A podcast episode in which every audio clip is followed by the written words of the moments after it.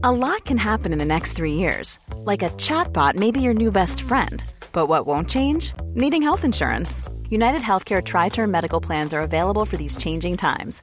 Underwritten by Golden Rule Insurance Company, they offer budget friendly, flexible coverage for people who are in between jobs or missed open enrollment. The plans last nearly three years in some states, with access to a nationwide network of doctors and hospitals. So, for whatever tomorrow brings, United Healthcare Tri Term Medical Plans may be for you. Learn more at uh1.com. Hiring for your small business? If you're not looking for professionals on LinkedIn, you're looking in the wrong place. That's like looking for your car keys in a fish tank. LinkedIn helps you hire professionals you can't find anywhere else, even those who aren't actively searching for a new job but might be open to the perfect role. In a given month, over 70% of LinkedIn users don't even visit other leading job sites. So start looking in the right place. With LinkedIn, you can hire professionals like a professional. Post your free job on linkedin.com slash people today. I really don't understand how AEW fits so much into Rampage. Like, it's only a 60 minute show, but somehow they go, we're going to have a match there, we're going to have a segment here, we're going to have a promo, and it never feels all wibbly wobbly. It just flows like a majestic wave.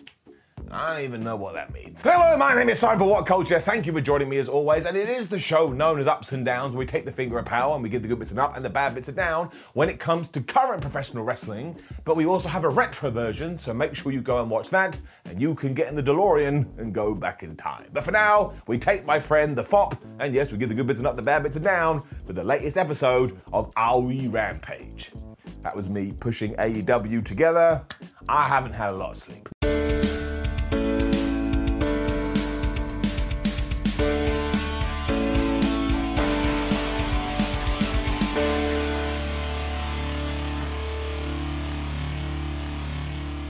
Right, how did I not see this coming? Because ever since Hangman Adam Page defeated Bryan Danielson, I was like, oh man, who's gonna fight him next? And when Adam Cole made his entrance to start Rampage, the commentators went, Do you know who's top of the rankings now? That's right, it's Adam Cole. Of course. So imagine that the plan is actually to take all these recognizable names and put them up against the cowboy. Because again, we've already had Danielson, then we can do Adam Cole, and maybe you can even do CM Punk. And if Hangman beats all of them, ooh da lally, what a push that will be. Cole's also taken on Jake Atlas here, who recently signed with AEW. And I swear, if you have never seen Jakey Boy work before, now all of a sudden you'll be like, man, well, I definitely should keep an eye on him because he is just so damn good. We know that Adam Cole is so damn good. So together they made magic, and I went abracadabra. Once again, what does that even mean? The point was it was good. The wrestling was just stupid at the start of this, and you could probably say that Atlas won their exchange. So Adam was like, oh yeah, you want to try and upstage me on my show? Well, I'm going to take your head and I'm going to ram it into the ring post. Now, as some people rightfully pointed out, we do have Barry Barricade and we do have Alan the announce table because we give these things names in order to have feelings for them, but we do not have a name for a ring post. So I'm very proud to announce on this day, Rita the ring post. It's lovely to have you here. May you have a wonderful time busting people open. Atlas also had a brief comeback after this, but he made a terrible mistake when he went for a springboard and Adam Cole just ruined him with a backstabber. But this new recruit couldn't be kept down because he hit a dive, finally got his springboard, and finished that all off with a rolling clothesline chef's kiss. Wait a minute, you don't say chef's kiss, you do it with your hand. This episode is not going well. Jake then went for another springboard, but Cole caught him once again with a super kick. And I was like, Jake, maybe you should stop doing springboards. They ain't working out for you. And when he went for another one, he landed on his knee and it absolutely buckled. And you could see from a mile away that he was legitimately hurt. Now, this worried me greatly because Atlas has been through a lot in his past and only just debuted for AEW. But it also meant when Adam Cole went from the Panama Sunrise, he wasn't able to do that. But because he's such a damn pro, he just took Jake down. He applied a knee bar. Atlas tapped out straight away. Honestly, the way they did this, I was super duper impressed. Thankfully, Atlas also tweeted afterwards that he is going to be okay, so thank Flubbins for that. But also, what a showcase for him. He is going to be such a star, and it's gigging up. Also had some fallout after this because Red Dragon came to the ring to celebrate with Adam Cole, but then the best friends, complete with a steel chain, ran them off. And I'm sure once we are done with that feud, we will get to Cole versus Page or Adam versus Adam. I mean, how in the hell are we gonna know who is who? And then we had some sad news because we found out later on at the Battle of the Belt show Cody Rhodes versus Sammy Guevara ain't gonna happen. Turns out that Cody cannot compete due to some kind of medical problem, so I really hope he is okay. And his replacement is going to be Dustin Rhodes. And we got a video here when it was announced whoever does win between Dustin and Sammy is going to be the interim TNT champ. And I really like that. I mean, MMA does it, boxing does it. Why the hell can't you do it with wrestling? But yes, like I say, I mostly hope that Cody is doing okay, because like Metallica said, nothing else matters. Tony Schiavone then interviewed Andrade, and I kid you not, Mr. Tranquilo turned to him and said, Tony, can you let me know what the deal is with Sting and that kid he runs around with? I mean, how much is he paying him? Tony then tried to explain that wasn't the case and it was about friendship, but Andrade was all like, Yeah, how do you know? And I don't know where this came from, but it was absolutely brilliant. It's like Andrade can't comprehend that two people could be buddies and money has to be involved. And seriously, this was so damn good, I am giving it its own special up. Go and watch it. I mean, you may not like it, you're a different human being, but I thought it was absolutely tremendous. And in a what, two minute segment, I now care about Andrade twice as much as I did around about 120 seconds ago. Hook was then back on Rampage, and let's face it, it is officially his show.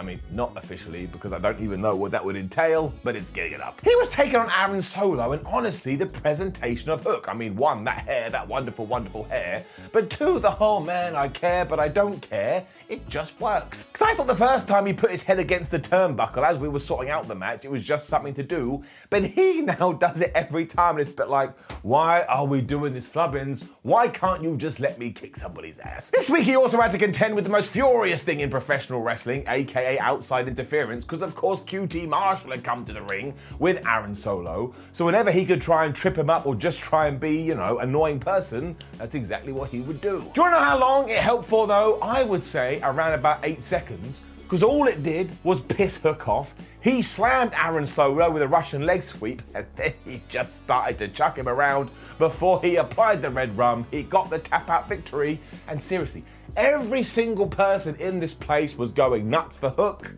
I love Hook. Because he's just great, and you're damn right I'll get ahead of myself if I want to. There's still these naysayers going, well, he hasn't done anything yet. He's only had three matches. Okay, sure. Maybe it does all fall off a cliff, but I have real problems. So right now, I am getting on the excitement bandwagon because it's twice as much fun. Our hero also smashed Marshall afterwards to prove that you do not mess with Hook. And seriously, let's give him all the belts yesterday I am only half joking. Ricky Starks then announced on commentary that at the Battle of the Belt show, he will be taking on Matt Sydal for the FTW Championship. So I was like, that was out of nowhere when we went into Riho and Ruby Soho taking on Britt Baker and Jamie Hayter. It was nothing to get overly excited about, they just had a decent tag team match, although you could kind of see where this was going because we pulled out the oldest wrestling playbook in the book. I'm not having a good day. But the whole point was you just knew that Riho was going to win, because that way, as we do go into Battle of the Belts, you can go, oh my gosh, maybe she's going to beat Britt Baker, especially because, as the commentators told us, up to this point, Baker has never been able to defeat Riho. What I do like most about all of this, though, is that anytime we do do something with Britt Baker and Jamie Hayter, these two just fall out, which continues to plant those seeds that eventually, when the time is right, they're gonna have their own feud. So when Jamie accidentally smacked her boss right in the face, you're able to sit there and go, man, does she even care about this? Because we've seen how she's performed before, and eventually she will let loose on the dentist and everything I just talked about will happen. It really did freak her out here though, because she was like, oh no, what have I done? When Riho was able to sneak up behind her and hit the most devastating move in all of sports entertainment, the surprise roll up, get the win, and like I say, take all of this power heading into our Saturday night show. They will probably steal the night as well, mark my words, and afterwards we did have something between Britt and Jamie, because now Baker is a hater. I'm just going to see myself out. Dan Lambert and the Men of the Year then got very mad that Dustin Rhodes was the person picked to challenge for the TNT Championship because why wasn't it one of his boys? And I was like, you do make a very good point, Dan, when it was time for our main event. And seriously, what a main event it was. Because it was 2.0 and their son Danny Garcia taking on Eddie Kingston, Santana, and Ortiz in a street fight. I mean, honestly, they would have to have sat down and played checkers for this to be bad and they didn't do that, so it rocked. I mean, these guys just tonked each other with whatever they could find, but they were also having some fun because at one point, some person dressed like Dusty Rhodes in the polka dot era was handing weapons to Eddie Kingston. And not only did he just slam people right in the head, but he got a t shirt and he started to choke fools. And I'm sorry, that means that he wanted death and he was probably this close to causing it. They were then just throwing each other onto the floor as hard as they possibly could. In 2.0, we're using props from the Go Big Show, so that was some good product placement. And Ortiz, the entire time, was just obsessed with this loaded sock. Now, I have been since told it's called a mad ball or something. I ain't calling it no mad ball, I am calling it a sock because I just think that's far funnier. There was this great near fall after Matt Lee had thrown some powder into Santana's face and hit him with a DDT. I absolutely bit on that one. And it continued after a table spot a low blow. But this is when Santana was like, nope, I'm not taking it anymore and he got a steel chair and he just started smashing everyone. The ending did see Jeff Parker left all alone with the Proud and the Powerful and they hit their finisher and then Santana hit this massive big lariat thingy to get the one, two, three. And that made me feel all warm and fuzzy in my tum tum because I love these guys and I really think they deserve a big old push to the moon. But seriously, you do need to go sit down and watch this because it's so frantic, it's so entertaining, it's so enjoyable, and the crowd absolutely eats it up. And because I've said that magical word, it is, of course, getting it up. It didn't end here afterwards either, because 2.0 and Garcia basically took their hands and hit as many people in the penis as they could. It was like that scene from Naked Gun 3 when everyone was like, oh no, my testicles, they hurt really much. And because of this, Chris Jericho ran to the ring. He made the save as we continue that maybe, just maybe at some point, we're going to do Eddie Kingston versus Chris Jericho, or they're going to team up. I will take either, although secretly, and don't tell anyone, I want Santana and Ortiz to turn on Chris Jericho and then take it from there. Why I don't know, but for some reason I'd get a kick out of it. Which did indeed end AEW Rampage, and as I insinuated at the start, they are now just taking so much stuff and pushing it all together, and it was really good, but mostly because of Andrade and his misunderstanding of a child. I am giving it an up. Now, please do leave a comment below and let us know what you thought about last night's AEW Rampage. Like the video, share the video, and subscribe. Head over to whatculture.com and make sure you read yourself some articles. Follow us on social media because it makes us happy. And go and watch all of the ups and downs because I watch wrestling so you don't have to. My name is Simon What Culture. Thank you for joining me as always. Make sure you have a lovely day. Thank you for the support. See you soon. Hi, I'm Daniel, founder of Pretty Litter. Cats and cat owners deserve better than any old fashioned litter. That's why I teamed up with scientists and veterinarians to create Pretty Litter. Its innovative crystal formula has superior odor control and weighs up to 80% less than clay litter. Pretty Litter even monitors health by changing colors to help detect early signs of potential illness. It's the world's smartest kitty litter. Go to prettylitter.com and use code ACAST for 20% off your first order and a free cat toy. Terms and conditions apply. See site for details. Planning for your next trip? Elevate your travel style with Quince. Quince has all the jet setting essentials you'll want for your next getaway, like European linen, premium luggage options, buttery soft Italian leather bags, and so much more. And is all priced at 50 to 80% less than similar brands. Plus, Quince only works with factories that use safe and ethical manufacturing practices. Pack your bags with high-quality essentials you'll be wearing for vacations to come with Quince. Go to quince.com slash pack for free shipping and 365-day returns. Hey, it's Paige DeSorbo from Giggly Squad. High quality fashion without the price tag. Say hello to Quince. I'm snagging high-end essentials like cozy cashmere sweaters, sleek leather jackets, fine jewelry, and so much more. With Quince being 50 to 80% less than similar brands. And they partner with factories that prioritize safe, ethical, and responsible manufacturing. I love that. Luxury quality within reach. Go to quince.com slash style to get free shipping and 365 day returns on your next order.